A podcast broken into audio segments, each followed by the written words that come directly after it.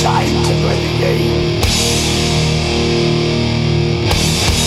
Time to play the game.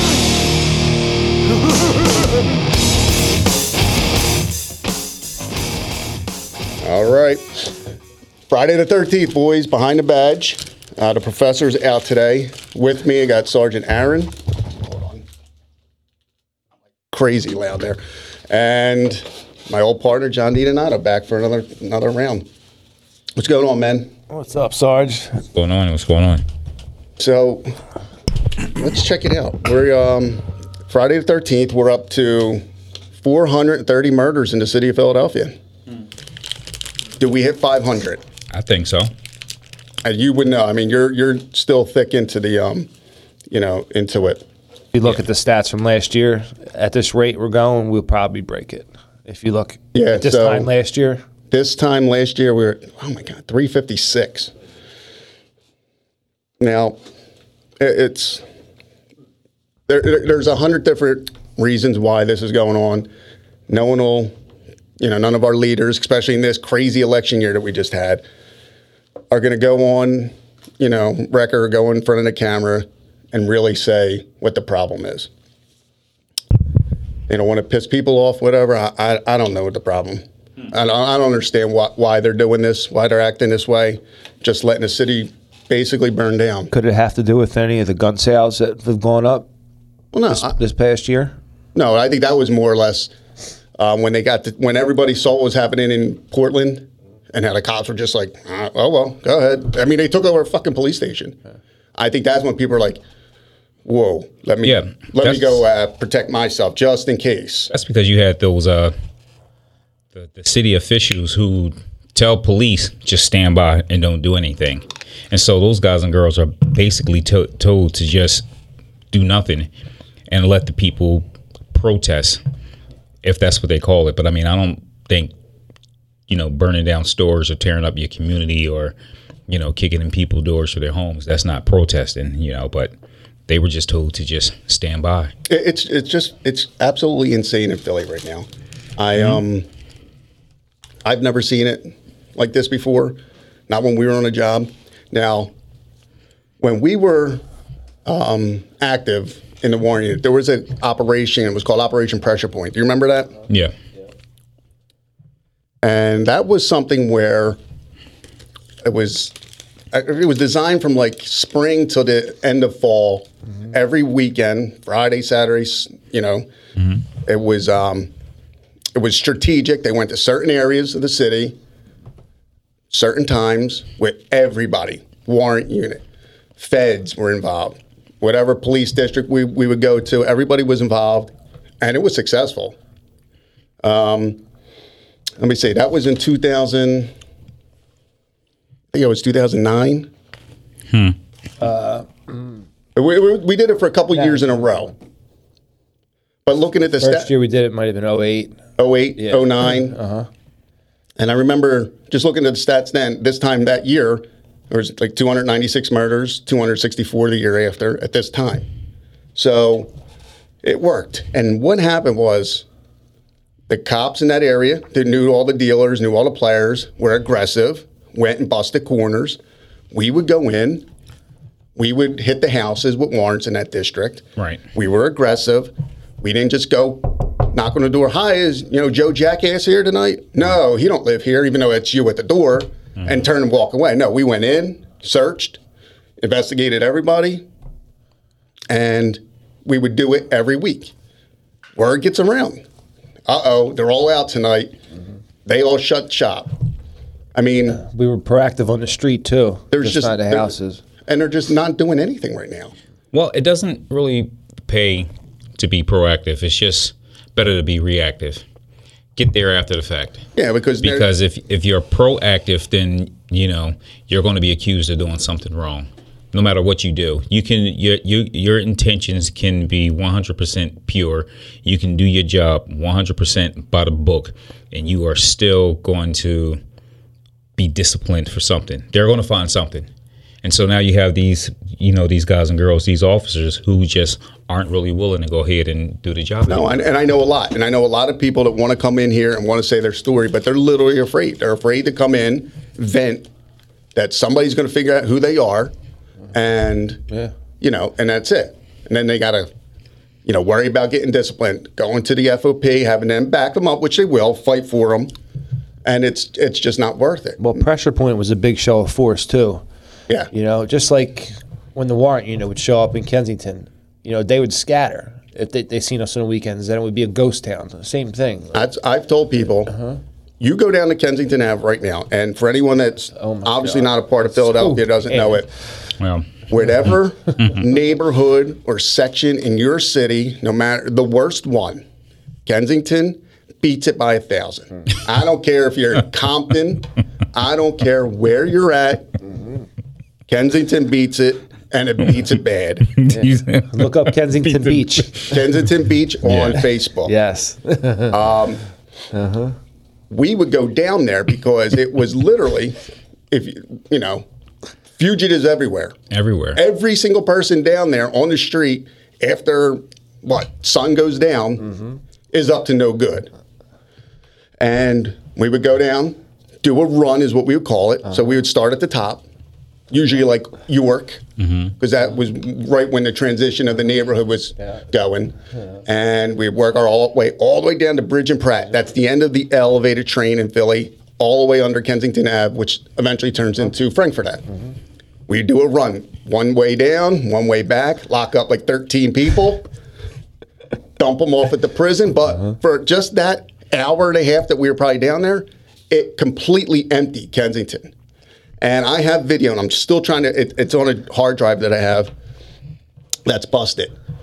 But we have video from Erie and Torresdale all the way up to Lehigh, which is the, the heart of the, mm-hmm. the, the criminal, you know, like the, Ga- the Gaza Strip. Basically. Yeah. Yeah. It's Baghdad. and it was completely empty. Nobody. Uh-huh. Nobody out at like a midnight because we were out aggressive, locking everybody up. and that's and that's unheard of because you can go down to Kensington any time of the day and it's littered with people. Now, yeah. Yeah, you go down there. You People go down there three in the morning, three in the afternoon. You'll see the same amount of people doing the same exact thing. It's Yeah. literally Like you said, the cops told us to sit back. Yeah. Well, that's the problem. You, you you sit back. Even the cops that want to be aggressive and do the right thing all the time are afraid. Mm-hmm. Just one little trip up.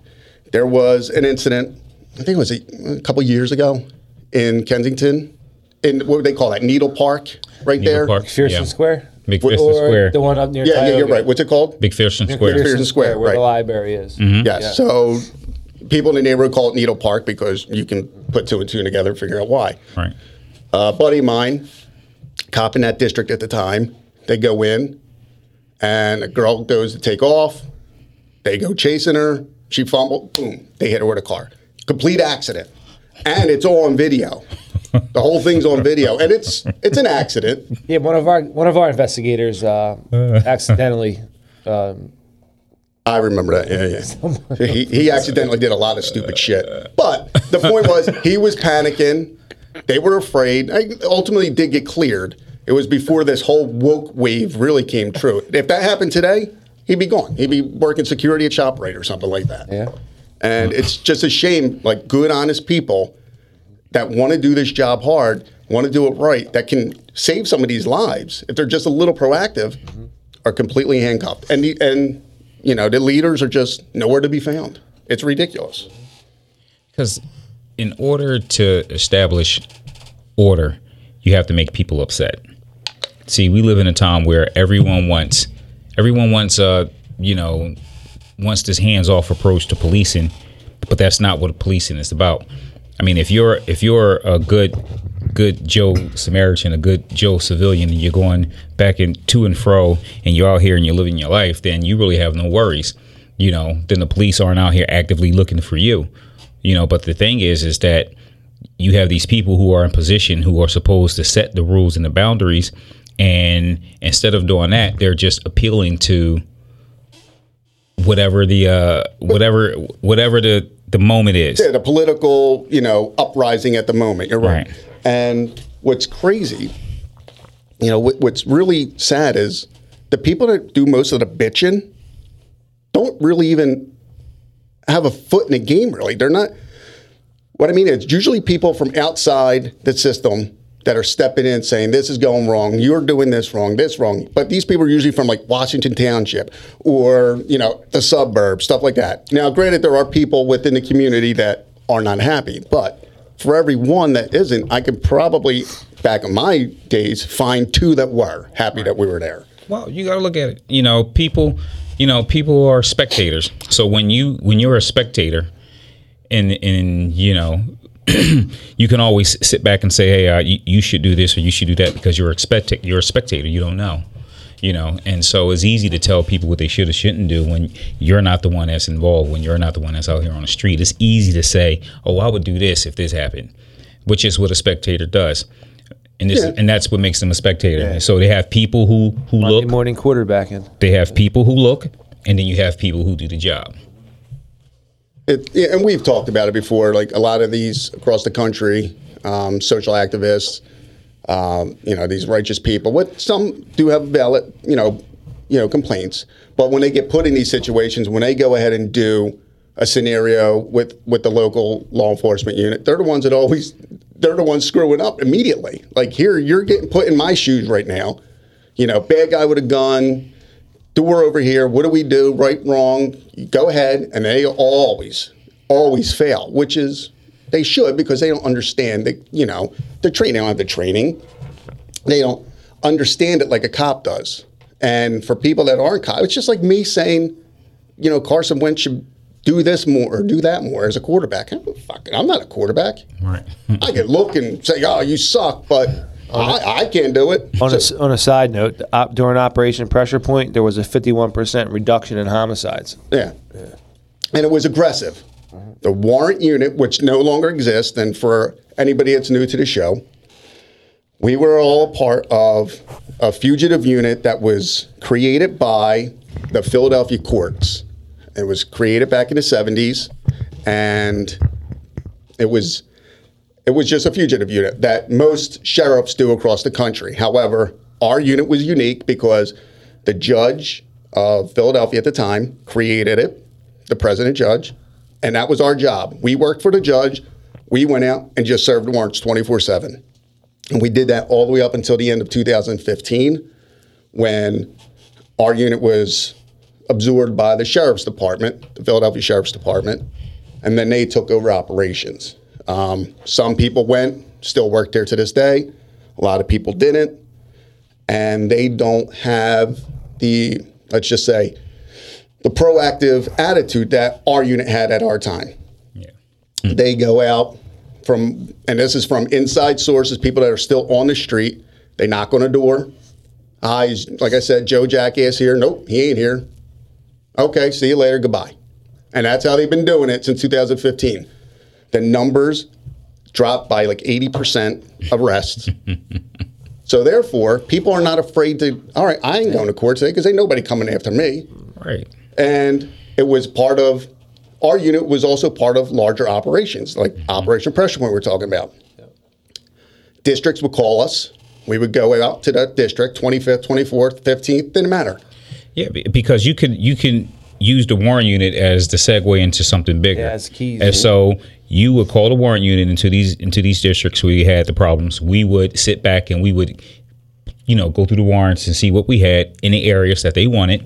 And you know, you can get into the house with the warrants, and then you know, if something is right there, right out there in plain view, boom, then you have certain task force. You have uh, the, the the districts that you're in, or maybe you have like a, a DEA task force or so forth and so on with you, and then it can lead into something bigger. And so that's what made it so effective is because you had more than one agency working, and you know we could just piggyback off of each other that way. and it worked great Right. We Worked did great. a lot with Northeast detectives. We used to go out with them, or Northwest detectives. Right. We used to go out with them all the time. Mm-hmm. Yeah. and people will be shocked when we say we find something out in the open that's just not like code for oh we found something no people leave shit out in the fucking open all the time Right. and you just scratch your head like wait is this like a setup this is so retarded Yeah, Uh, i'm sorry peop- this is so awful.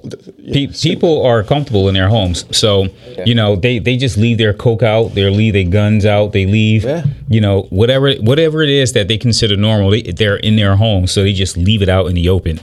You know they're not expecting the warrant unit to come and kick their door in, and then you know And the crazy thing is, we always knock it out. They would still leave it out. They would all run and hide because they would forget. Yeah. And it brought me up to. Uh, it was I was thinking about some of the jobs we did before, and there was a there was a house on, I think it was the 7100 block of Montague in the Northeast. Okay. I think you still you were still with us. So we had a warrant.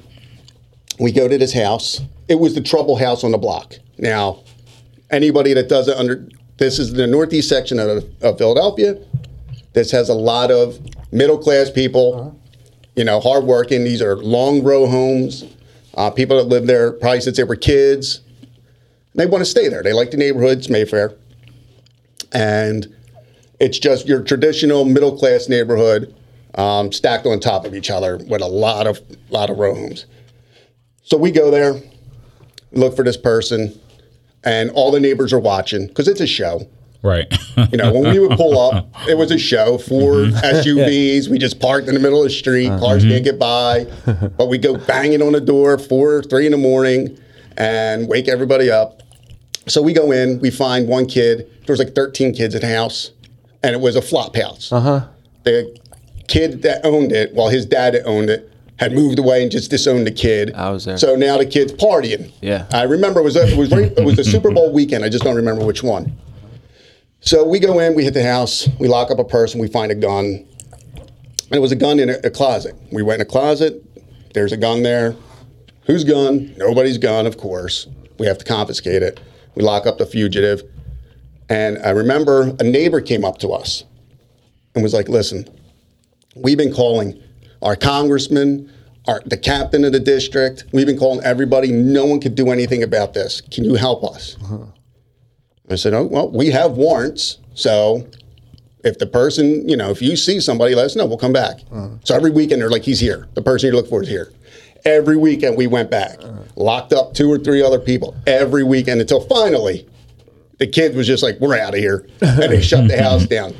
People were cheering when we were pulling them out. They called us, they wrote letters um, thanking us for everything we did. You know, so but you know the point is a lot of you know the negative stuff you see there's stuff like that that you'll never hear that every and that was just us a small little agency i know in philly pd good stuff ha- happens all the time and you just never hear it it's it's wrong no, because that's not what uh, people want to hear. They don't want to hear the good stuff.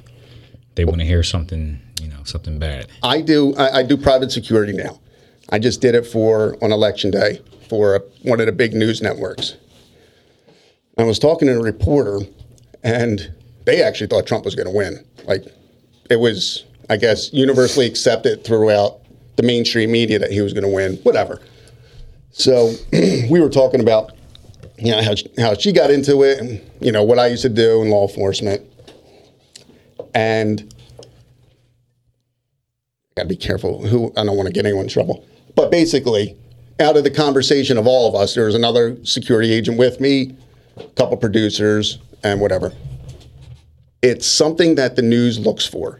They just want that video of you locking up somebody that could go either way. They don't care about the full video. They want that snippet. Right. They want the edited down version. So because they want to sensationalize a second of of, of an entire of a, of a 10 minute video. They only need a second of it so they can take and they can push an agenda. Make it make it go the way they want. Well, I ask because like, don't you feel somewhat responsible when um, you only show part of that video, and then whatever neighborhood in the city starts the uprise and starts going crazy, and then a few And you're days later, responsible for that. Directly responsible the responsible full for that. the full show comes out or the full video comes out, and I mean, you can't get the cat back in the bag, or I mean, it's out. You know, once the toothpaste is out, it ain't going back Yeah. in the tube. right. And, and and their answer was just like, look, it's it's above our pay grade. You know, we just sit here, we report what, what and it, and I felt that was a bit of a cop out. right. Because it doesn't effectively mm. it doesn't effectively impact them. No, these areas and these communities that's going in this uproar that's that's you know, that's being it's almost like being targeted by the media, you know, to act up and riot. You you know, these people, these reporters, they don't live there in these in these areas, in these communities. You know, they they up somewhere behind some gates in a nice little cushy pad. You know, have living a good life, drinking mimosas.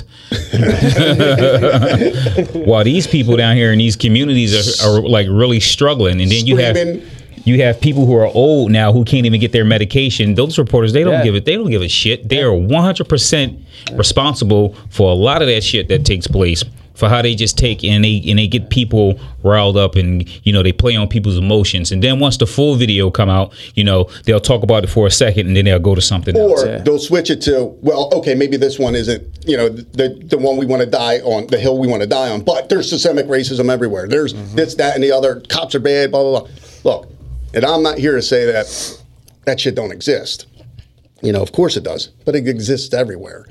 You know, and me personally, you know, as a white man, I I feel I've had to explain more to my children, you know, the problem with racism now than I ever had to. They they didn't understand because they didn't grow up learning that way. Um, I mean, we come from it. they have a diverse we have a very diverse family, um, people from all over the world in our family. So, you know, in the past year, they didn't really understand it, and I had to tell them part of it is uh, something you will never understand, which is political. Every four years, the the Republican Party is racist, and it's just how it is And for it- that ye- for that year. Right. It ends now that it's over. And then the Democratic Party is here to save all the poor people, Which- and we're going to promise you Everything. Uh, everything is going to be free, except for you can't qualify for free. And everybody's you know, taxes are gonna go everyone's taxes is going to be reduced, but you, some of you people don't even work and pay taxes, so is this shit being reduced? and it, but it, it, it, it's the same. And I told him, look, don't worry about it yet. I was like, you know, you guys, you have friends that are, you know, black. You have friends that are Hispanic. Um, it, you don't worry about it. Like, it has nothing to do with you. This is just some um, stuff that happens every now and then. It comes up, and I personally felt. I mean, race relations within you know the last you know five ten years I thought we were about as normal as they could be. Now that's me from my side. What do you think? When it comes to race, uh, being Let's say in a professional world, I know there's going to be racists on all, all sides all the time saying stupid shit. You'll never get rid of that. In a professional world, sometimes you can see it. Uh, you can see it, you know, or you can feel it. It's just sometimes uh, it's the way that sometimes people may people can be extremely passive aggressive, you know, to kind of give the uh, appearance that they're not like antagonizing you, but they but really they are. You know, people, you know, they want to trigger you. You know, you can just because you're you're you're a black man or you're a black woman, you know, people sometimes can they'll just think that you're just beneath them just because they don't they don't even really have a reason why. Sometimes it's really just because it's what they're taught or what they're told or even what they see on TV. You know, for me and my children, I told my children, you know, when they went to college, don't tell anyone what I do because then I don't want my kids being targeted for me going out here and doing my job. Don't tell people what I do. Right. You know, just don't even mention it because you're going to have that one person, you know, who didn't have an encounter with a, with with an officer, you know, who who friend of another friend of another friend had a who had an encounter with, a, with an officer. TV. And then everyone is racist, and if I'm and if I'm black, then I'm an Uncle Tom, and it's this and it's that, and you're not there for that. You're there to get your education and to get your degree. Yeah. And so that's what I tell my and hook kids. up with as many people as you possibly can. My son, yes, my daughter. Not until she's 80, Yes. when no one will want her. and you can't live in my house until you're uh, after you're done college. Get out. That's right. That's your. I know that's your rule, man. Oh, absolutely.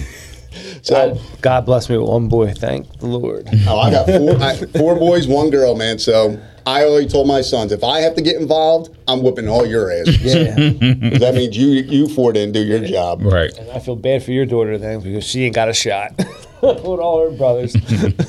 But I want to go into. Let me, let me ask you. I don't know if you have these stats because I didn't ask you to get them. I didn't. I, I completely forgot. how many kids have been killed?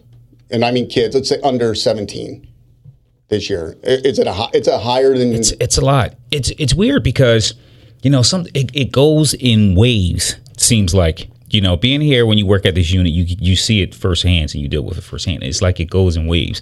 You'll have where so you'll have like really young kids who will get it, and then it's like it'll creep up to older kids, and then it'll creep up to like teens, and then older and older. It's weird how it how it just it's like it cycles cycles around. You know what I mean? Uh, it's it's really weird how it happens. But Now- there's been a lot of kids killed this year. the and I know in your unit, um, people I'm sure can figure it out by now. Your team sees every single one of these. They have to go process. Mm-hmm. Right. I Process mean, the scene.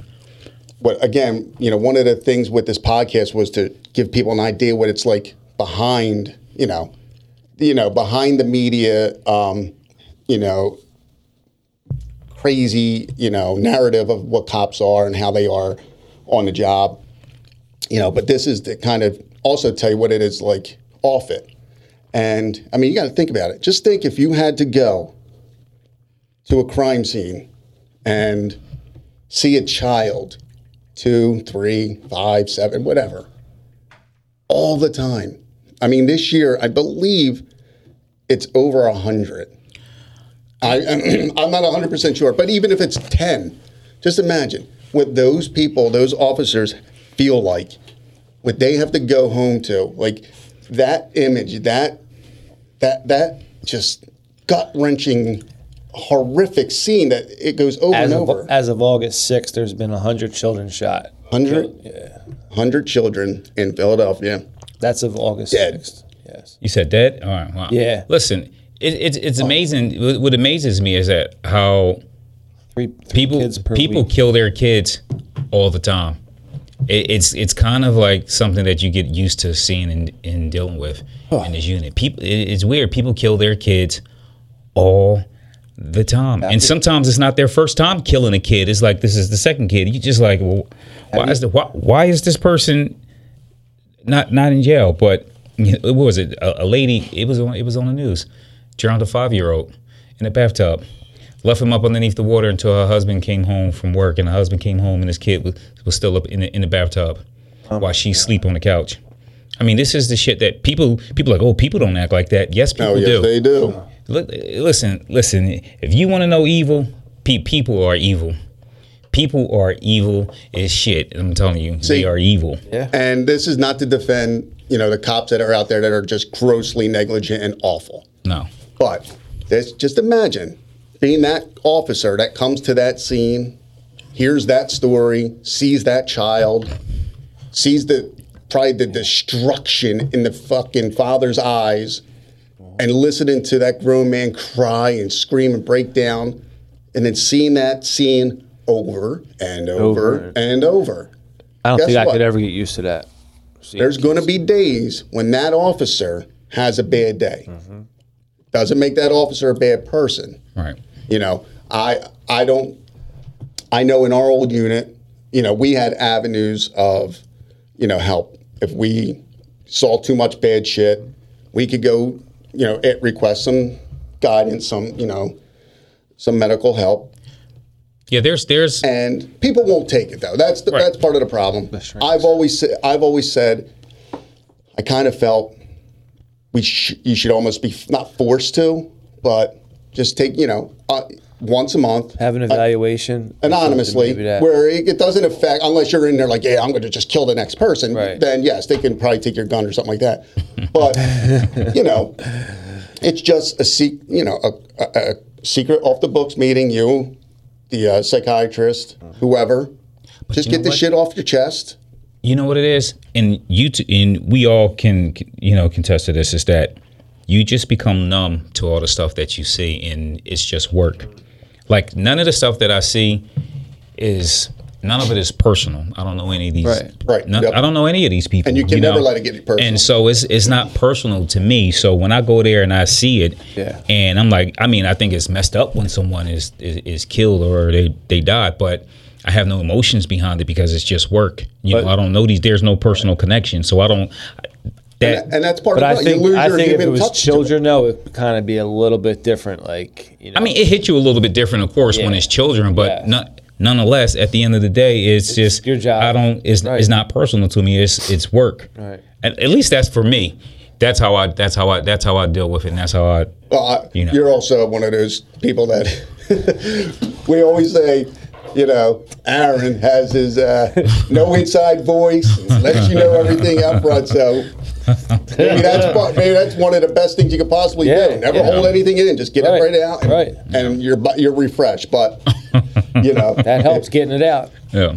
but then anything and what a lot of cops then turn to is I mean, we used to do it. We would get done when we were last out during the week. We would get done on Fridays mm-hmm. and go to the professor's house, a lot of us, and drink. Fibbers. And then talk about what we just did the whole week. That was our way of getting out. And that's cool for a little while, but then next thing you know, you're a raging alcoholic Right. doing it every other day. That's because regular Joe Blow civilian don't really understand what it takes to do this job. They don't understand what we do. They don't get it. And they will never get it because they're spectators, you know.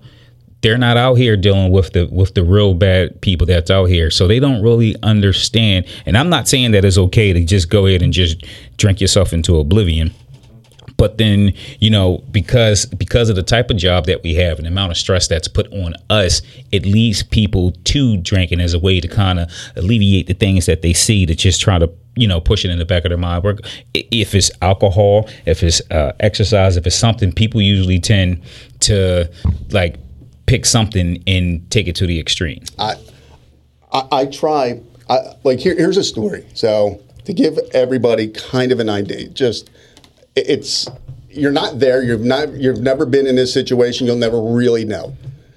But I've talked about the first shooting we ever had. Now I want to think. I want everyone to think about this.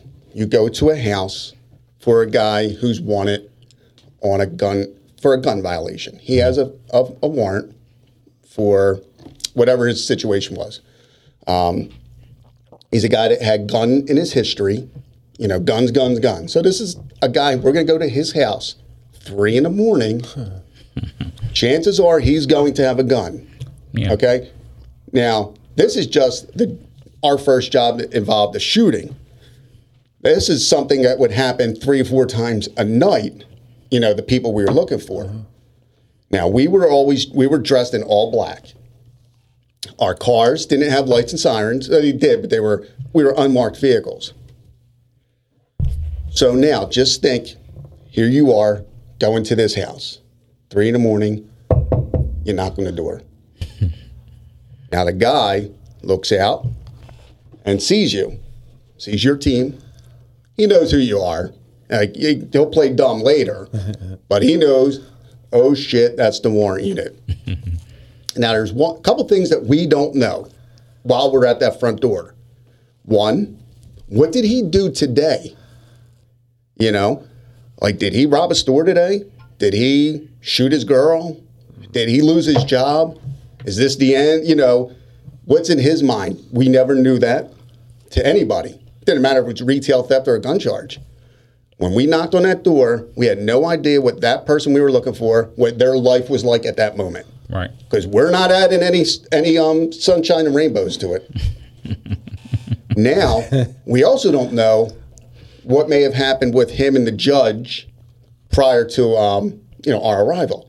A lot of these people, when they would go to court, the judge would warn them like, "Hey, you you miss court, I'm holding you. You know, you're getting a five hundred thousand dollar bail. You ain't getting out. I'll hold you to your court date." Some of these cases that we were locking people up on were sentences. Like they got sentenced. They didn't show up to court. Judge said, go on, trial went on without them. Uh-huh. Found guilty, 20 years. Now this guy knows he's got 20. We know it. But he also may get, you know, more on top of that, which we don't know because we weren't in the courtroom. So we knock. Guy looks out, sees us. We announce. We blow in the first door. You know, we don't kick it in like here. We have a ram. We ram in the first door. There's six of us in line.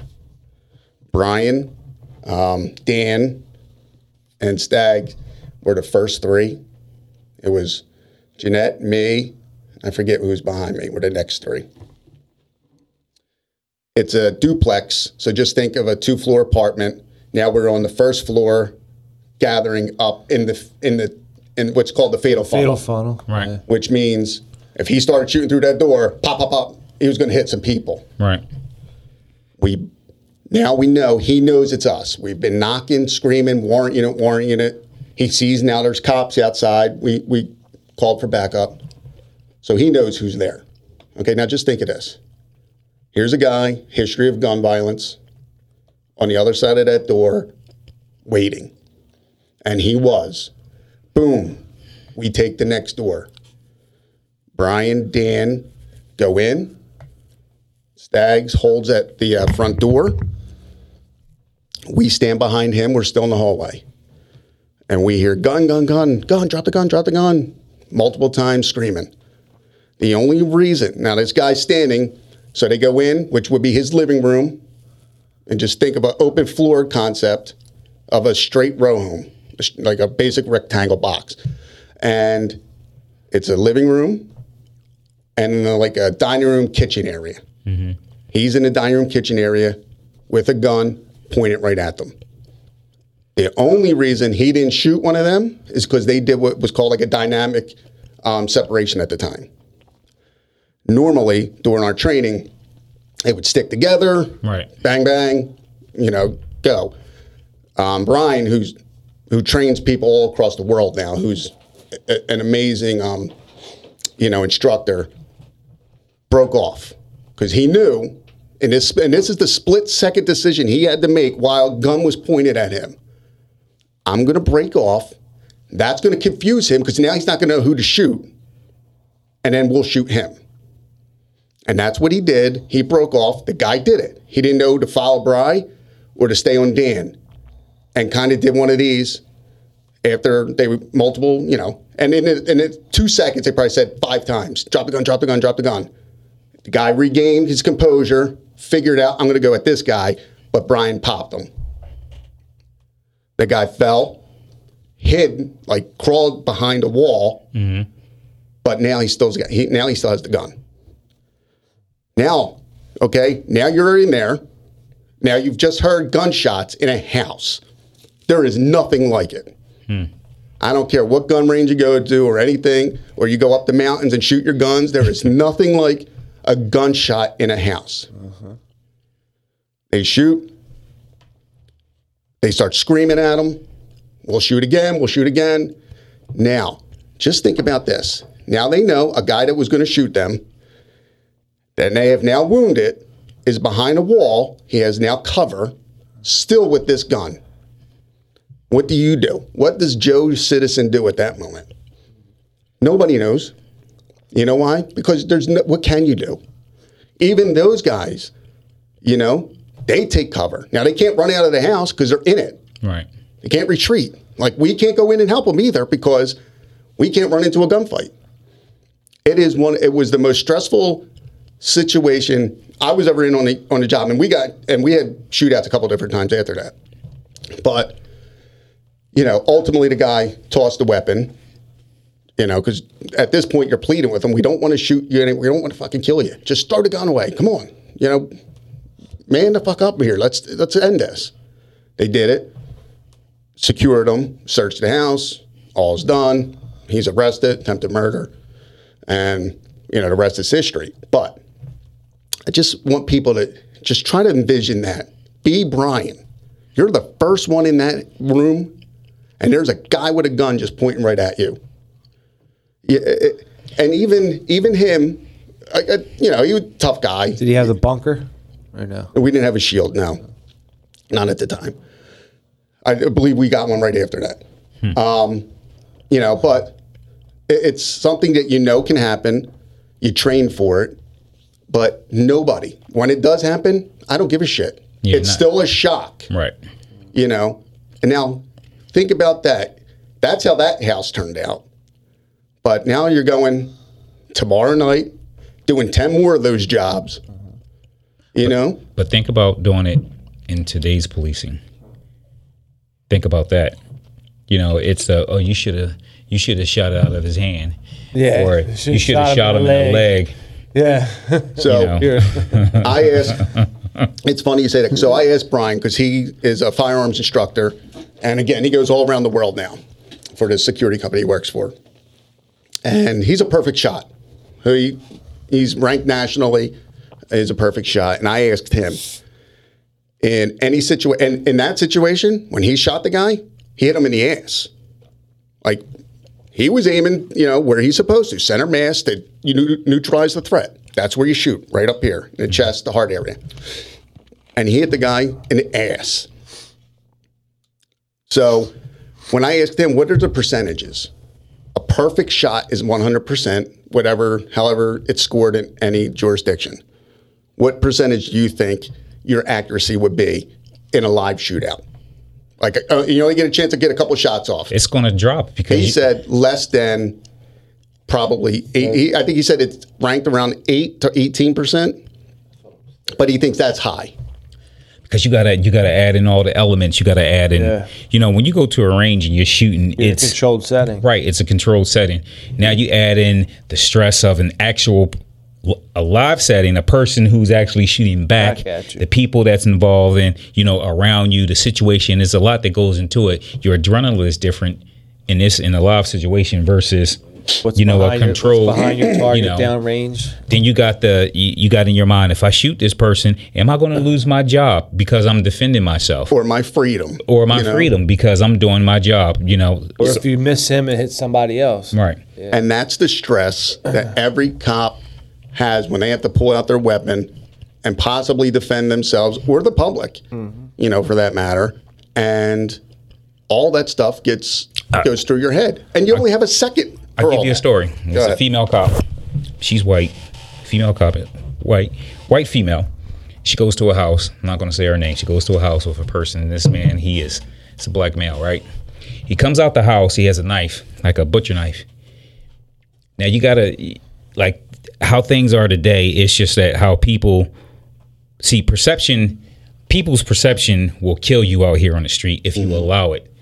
So he he comes out the house and he has a, a butcher knife. And she she pulls her gun but she won't shoot.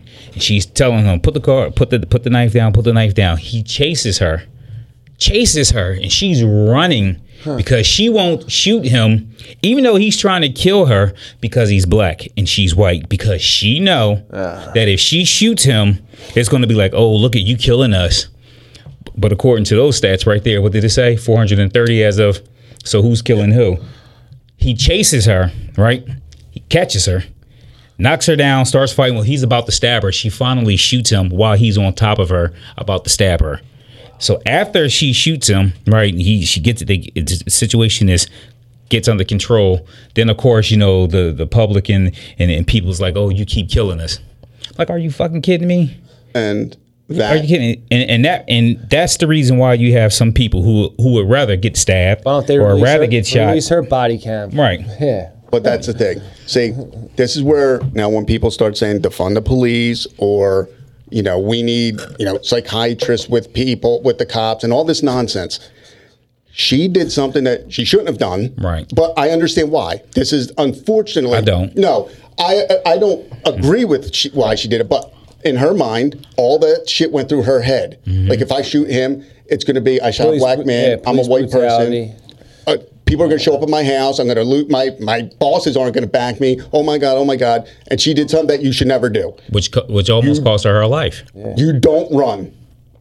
You no cop is if, if cops start running from a situation that they are going to be justified in, She was afraid for her job too. you know, once cops start running from that, you, it's it. Society will break down. Mm-hmm. She should have stayed, popped them, let the shit, you know, fall where it will. But you're right. She waited until the ultimate last second before her life was going to be, you know, she, taken. She, she has no backing from the from the department. and again, she shouldn't have done it. I would have taken my chance. You know, That's just like that tear gas they put on 676, and you know that guy got in trouble. yeah, he, he and he was told to do that. like I, I and Well, the one cop got fired, didn't the other one take a, a, a demotion? well, the SWAT officer was arrested. Yeah, The commander his boss took a demotion. took a demotion. yeah, because his yeah, from what I know, and I have somebody close inside there, uh-huh. He was told to do it from the city. Uh-huh. They were like, "Go ahead," and they sit, and then one of the guys from the city just happened to be resigned too. Listen, listen, listen. Right. That's some fucked up shit. the city has plans already in place how they handle certain situations. If you're going to have a certain amount of people, you have certain plans and certain provisions already. You know, you can kind of change these plans, these preset plans. You can kind of change them. So before uh, any decisions are are made on what to do, you have to get permission. What about what are your directives for then? No, don't. I don't want to get him too far into that rabbit hole. You know, I, I know he's still he's still there going, boy. You know, we'll be all right. We're good for now, but I don't want to ruin it. Make him, make him the bronze boy, and that'll be a wrap. He'll be out. Uh, yeah, I hear you though. But That's crazy. you know, I, I just think there's got to be an aggressive approach from the from the um, from Philly PD, from the local feds. The sheriff's department's got to you know get off their ass and get involved. And enough of I don't want to worry about upsetting the voters in the neighborhood because you're hurting them because it's mm-hmm. their neighborhoods that are the ones where all this is happening. You know, of the 430 murders, how many do you think happened in the Northeast? Mm-hmm. 20? No, they're all down in North Philly, West Philly, Kensington, in that area, in that hub.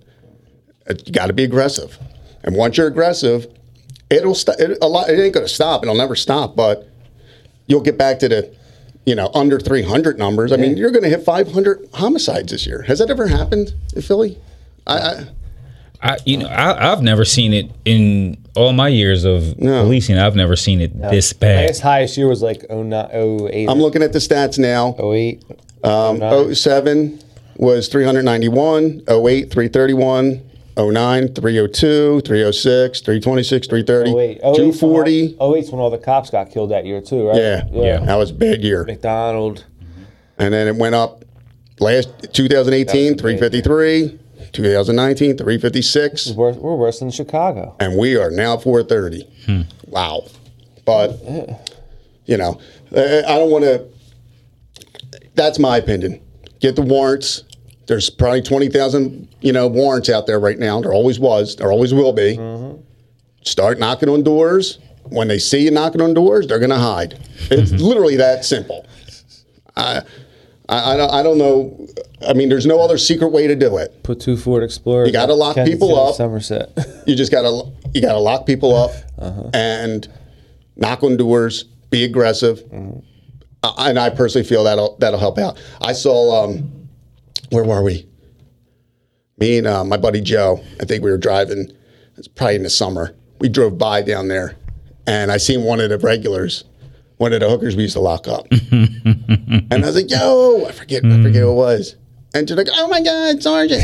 I was like, "Guess what? We're coming back. Warrant unit's coming back." Who was the girl? that And used she's to like, call "No Bill- way, no used to way." Call Bill her husband. What the hell was her name? I remember that girl. I She, di- she died. I remember her. She did. She Yeah. died. Yeah. Oh wow. No, she died. She she she was a, she was a waitress at the diner too. I can't remember- what the hell was her name? Um, I'll figure it out. Yeah, I, I forget. I know you're exactly what you're talking about. The- I want to bring up some like foot chases and some stories. And this great segue. So that person, when I became sergeant, so we were on the weekend unit. Now, mind you, everybody on the weekend unit were my friends. You know, me, you, Bill, John, Johan, you know, Stray. We were all cool. We all hung out. We were all friends. So I got promoted on a Friday morning. My shift started Friday night. I am now a sergeant. And he's like, You're a sergeant now, so now you're the boss. You ain't their friends anymore. And I was like, ah, whatever. The first time I ever had to write anybody up was because of that girl. So Bill gets her, puts her in the car. She has a warrant, and she escapes.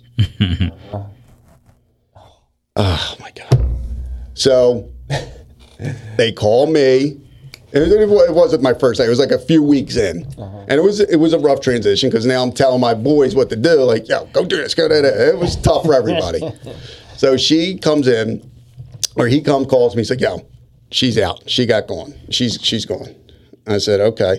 Um, I come down, and I don't think I ever got the full truth of what really happened. But I don't think he actually secured her. I don't know. Right. I get back to the office. My lieutenant at the time, he was like, "Yo, you need to write them up." What the hell's going on? All right, hold on. Stupid thing. My thing's going off. Jesus Christ, stop. Um, so I had to write up all. I think I had to write up the entire shift because of her. I had to write up all. I had to write up Bill. I had to write up John, and they were all pissed off. and the only one now, and and my lieutenant told me at the time, he's like, "Here's how you're going to know who your friends are.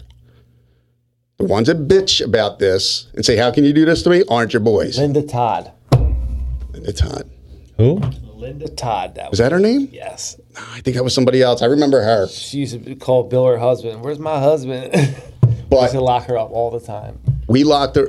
I had to write everyone up, and Johan didn't bitch. He understood, and and John, you know, Rush. Yeah.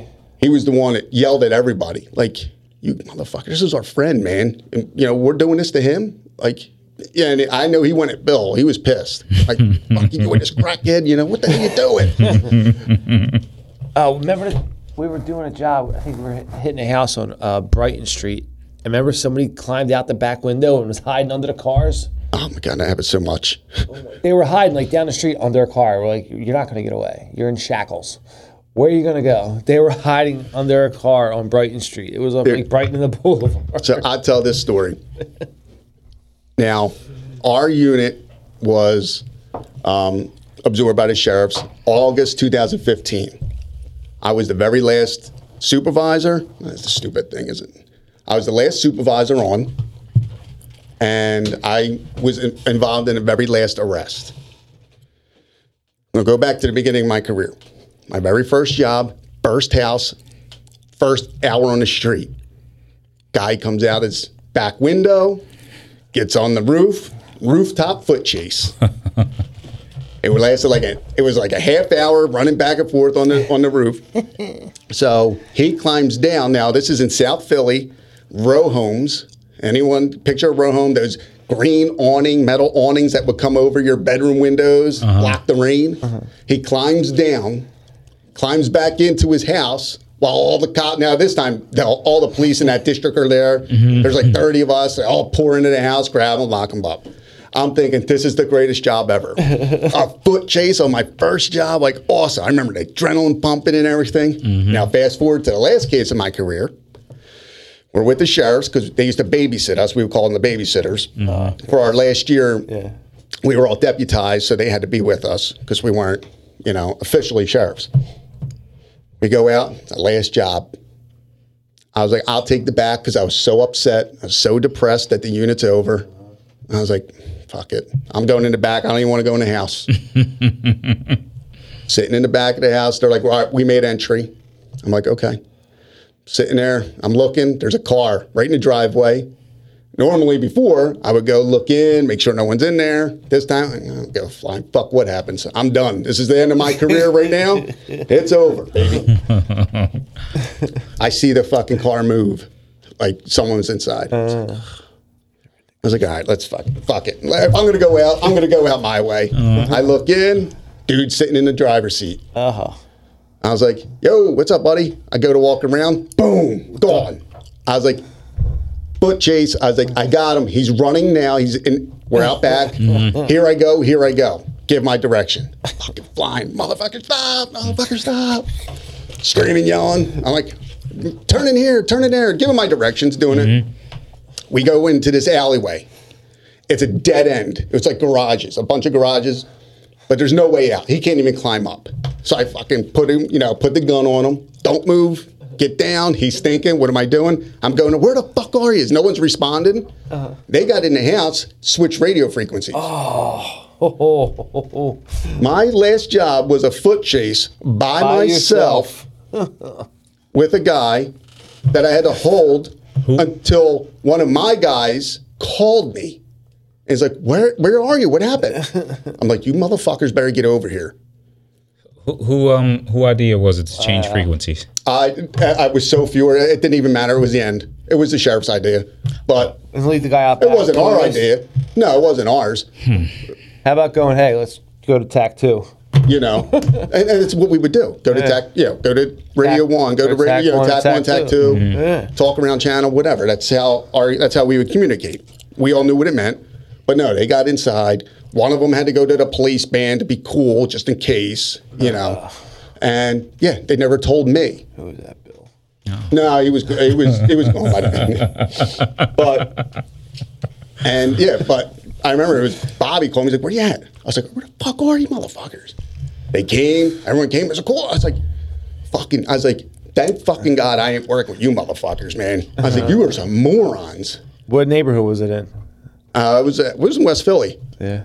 and and it, I remember before we got there, it was a big job for a judge. Like a judge called the uh-huh. sheriff, and shut the fuck up. The judge did not call the sheriff. Stop. I have family who's a judge, man. No, that's not what they do. They fucking send an email. Can you go get Yeah, this guy? Like they did for us mm-hmm. every week. Mm-hmm. Hey, the judge wants somebody to go. It's this judge's secretary. No big deal. Uh-huh. Like, okay, we would work it. Mm-hmm. But we weren't sitting there like, guys, the judge said, shut the, with that bullshit. Yeah. That was my last job. Mm. A foot chase by myself. I was like, this motherfucker. I went back to the office, wrote it up, wrote a foot chase, was um, left alone, failed communication on the radio, and the sheriff's part, I wrote it all on the log, sent it off. See you later. Hmm. That was it. Hmm. Career over, baby. Bye bye.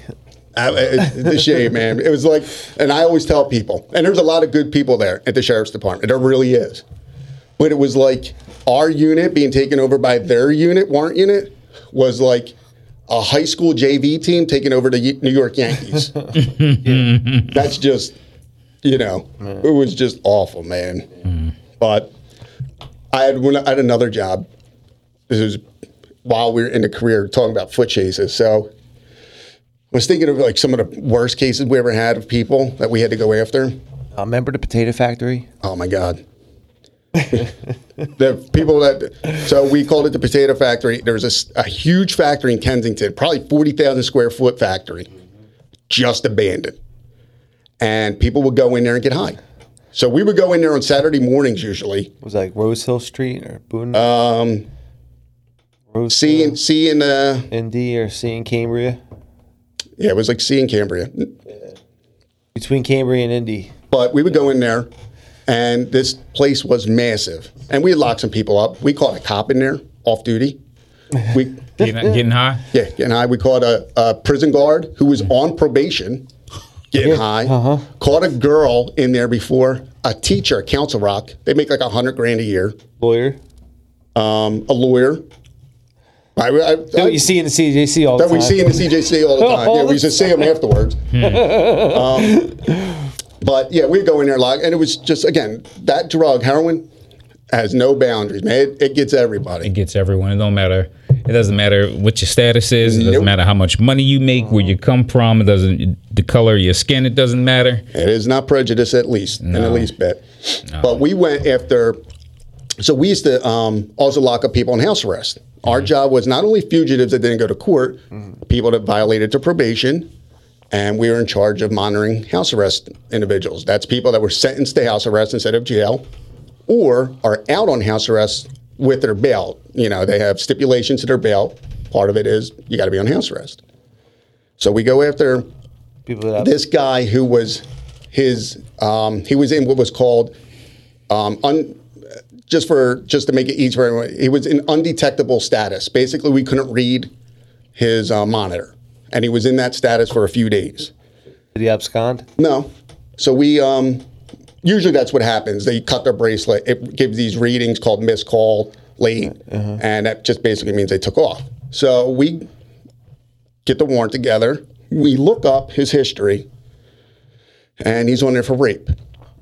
So what he did him and this guy a couple guys uh, late at night um, i think it was near uh, like 9th and lindy i think it was Lindley. lindley, Lindley. like where the boombox deli Ninth and Lindley. Yeah, I know what. You know Oh yeah, yeah. Ninth and Lindley. I know. Ex- yeah. yeah. so right in that There's, area there's a Chinese store right there, and then there's a a um a repair shop right across from. Yeah, I know what you're talking. So you know what I'm talking about. So it, Yeah. it's the northwest um, section of Philadelphia. him and these three guys grabbed this girl who just gotten off the bus, I think off Broad, was walking home. They abduct her, take her into an abandoned house, and they rape her.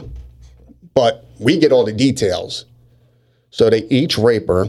Damn. They the kid we were going after made her perform oral sex, and he ejaculated in her mouth. Now this is all in the report. Now this guy's on house arrest and has not been monitored for a couple days. That just tells you how that system fucking worked back then. It's in better hands now and works works well from from um because that's where we went after we retired from law enforcement. We went there, they redid it. It's perfect now from from what I understand. But he was on house arrest, unmonitored. I remember it was snowing out, so we go to the house. We walk up, boom, he runs. Like we didn't knock on the door. He saw us coming. He runs out the back door. We didn't get our guy didn't even get around back yet.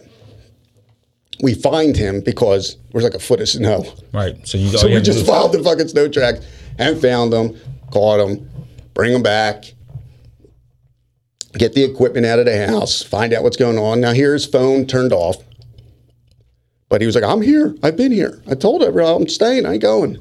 I'm, I don't give a fuck. Like I read the report, man. Mm-hmm. Like what you mm-hmm. did is the worst nightmare for. This isn't like a date rape. I mean, all rapes are awful for any women. I can, I can only imagine. But this was just a girl getting off the bus from work. Gang rape. Got and, and when the girl when they were done, she had to get up and run, and she ran back to her work because she was so discombobulated. She didn't what to do. She ran back to her work for help. And this motherfucker, like that's the guy where you hope when he runs, he trips, hits his head on a curb, and just says, "Oh, well, that's a wrap for you." Yep. But But if you think that's bad, women getting raped, guys get raped too. no, I right. Believe it or not. And it is, is when you think about someone getting raped, the first thing, because you know we're heterosexual men, is a, a woman getting raped, but a lot of guys guys get raped too. But they they like tend to make it like a oh it was a fight and it, it you know something like that it was a fight and I, I lost or something like that you Right. know because you know a straight man That's, being- tou- that's a tough. that's yeah, a tough that- that's a tough thing to swallow you know Yeah. but Uh-huh. i mean it happens but you know most time men don't report it it's but I mean I just remember that one job like god damn man like they put anybody on house arrest there was there's another there was I mean, a there used to be a guy in the, in the area that I work. He was just going around doing shit like that. He would rob people. And this girl, she was coming home from the basketball court. She was 16 years old. She was coming home. She played on her uh, high school's team, so she was coming from the basketball court from, from practice. And she was walking down the rear driveway, and this guy he tried to uh, rob her first. Then, you know, when he took her cell phone, he then made her pull her pants down and tried to penetrate her from the rear, but she was she was a virgin, so he couldn't get it in. And then he made her get on her knees and perform oral sex on her, on him, and he ejaculated in her mouth, and then told her to spit that shit out. And so she, she left the evidence right there where he did it. And so she went home like after he did that, he just left and went home. And so, you know, they had to have people come out and they swabbed their mouth and all that shit. And we actually caught the dude. oh that's good He was he was 19 years old. He was stone cold fucking nuts. Stone cold nuts out of his mind. 19 years old. I mean, just going around raping people, just like it was nothing, and robbing people. there was there were a few people like that man remember the Kensington Strangler guy I mean, you won't even believe like you know how many people walk around here who are just absolute murderers. Just think about it. I mean, if you really just if people really knew like how many you're just walking to the store and people would just kill people and just go to the Chinese store order something like it's it's nothing, no big deal. like it's no big deal. I mean, it's it's it's, it's, wild. it's People are crazy sick. I mean Sick and sick. it, it, it's uh, like I said, there's a lot of people need a lot of like the mental health in this country needs to be fixed for people because well, we have to wait for it to be an election year for it to be fixed. well, yeah, uh, you got to wait four more years now. yeah, we, we three and a half They didn't talk about have that. that. It, it was hate the cops this year. Yeah. In, in a couple more years, it'll be oh, But also defunding the police, like when you hear it in, you know, when they were on this thing with defund the police, you know, once they kind of explain what defund the police is, you know, I'm just like, okay, well, it's doesn't sound like a bad thing to me. You know, it doesn't mean like dismantle the police department. What it's saying is that allocate funds for certain put certain allocate certain f- funds in place for these health workers or these people who claim that they want to do this job Yeah. until they actually have to mm-hmm. do the job. I mean, just imagine, you know, some 25 year old woman going into someone's home, you know, social worker, you know, with someone who's uh, off their rockers, unarmed, in the worst neighborhoods, in the worst communities, and you're going to go in there and you're going to do your, and you're going to do what exactly? Yeah, that'll last a week. Right. When the first person gets, you know, assaulted or killed, then it'll be now I got to have a cop with me. Well, No. that just defeats the whole time. They'll purpose. just blame the police department, you know, for something that they wanted to put They in didn't place. protect me. well, I, I, I think there should be. I think the police need more, you know, funding to be properly equipped. Um, I think, I think the training could be. I, I don't know because I didn't go through PD's training, Mm-hmm. but I know you spend a lot of time on like traffic laws, right? I mean, tra- well, I wouldn't really say just like traffic No, I laws. mean, you know, when, it- you know, like the motorized vehicle and all that. Stuff. Like honestly, me personally, I know they just said something about not pulling people over for like taillights out and all that shit. I don't know about you. I wouldn't want to deal with any of that anyway. And I think a lot of that little shit leads into something that can turn into bigger shit that Right. could have Yeah. all been avoided. but training is something that is necessary, and you know, even with like knowing how to deal with certain types of people who are going through certain types of things, it, it is necessary the training. So it is something that's needed in the department. I mean, I don't. You know, they have police officers going in the house being people's therapists. We're not here to be a therapist. We're not here to walk your kids to school. Then you know, you know, you want us to, to to be everything under the sun for you, but a police officer. Exactly. And that's uh, it's just not the world we live in today. And these numbers prove it. 430 and counting. And Yeah. Sadly, I think we're going to hit 500. And whew. And it doesn't seem like anybody really is caring about it. Nobody's doing nothing about it. District attorneys letting everybody out. From what I, I don't, you know, the police commissioner seems to be MIA most The of the new time. president wants to cut funds for the police. It's, hey, well, Maybe, maybe when they call 911, they'll- 911, they'll get a busy signal. I, I would like to know how are you going to answer cut the funds for the police department where you have community? It, it's it's they make it strictly a black thing, right? Mm-hmm. Where where uh, police are just riding around and just and just uh, harassing black people. harassing black people or just corralling black people up and you know taking them out to yonder in droves and just killing black people.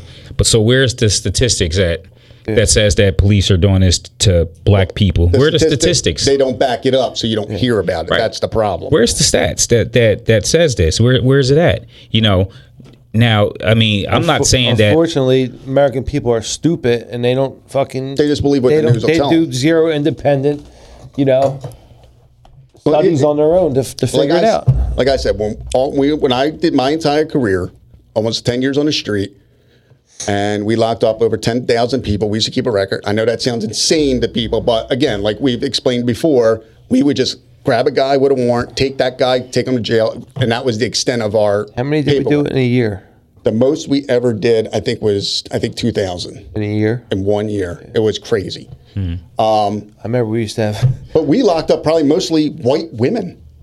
You know, it's and we never it, we never cared. It's because of where we worked, what, And- what part of the city we worked in. And that's what people don't understand in these cities. Like if I'm a white man, you're a white man, we're teamed up together, me and John, and we work in the 25th district. Guess what? Our interactions are going to be mostly Hispanic, mostly black, very few white people. Yeah, That's just correct. That's just the way it's laid out in that neighborhood. Yes. it's just the demographics of the area, and so demographics is going to tell you who you're going to encounter.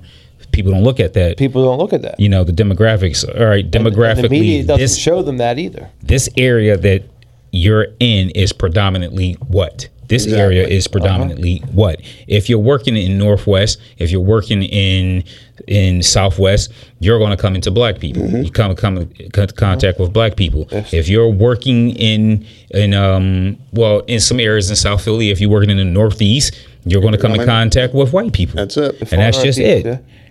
And that's just, so the demographics of the area that you work. And also, and this is just statistically proven, is that white people versus black people commit different types of crimes. I'm not saying that they don't c- commit similar crimes, but they commit d- different types of crimes. That And true. Also, within these communities, the demographics, it also the, the social the sociological effect that it has on people, you know, makes them commit different types of crimes. So that's just what it is. Yeah. I mean, uh, just when these in a lot of these neighborhoods, there's a lot of drugs.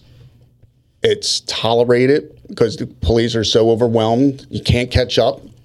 And what do you do? You, most people in that neighborhood aren't bad people. They just adapt to their situation. So, you know, you'll hear of drug dealers. I had to survive. What else am I going to do? Right. I had to. And, you know, I, I think there needs to be it- uh, just a whole social change in a lot of things that I think it's way, way deeper and bigger than up just a police department and police brutality. But you know, it's you know, again, the whole point of it is there are bad cops, there's bad doctors, there's Right. bad teachers, Right. there's bad everything. You know, it's I think you're responsible for the media, social media, to every single day just display that this, you know, oh my God, just another person killed by the hands, of, and you know, and, and light the fire, you know, Right. gaslight all this, this violence across the country. It just sucks. But all right, gentlemen. Well, listen.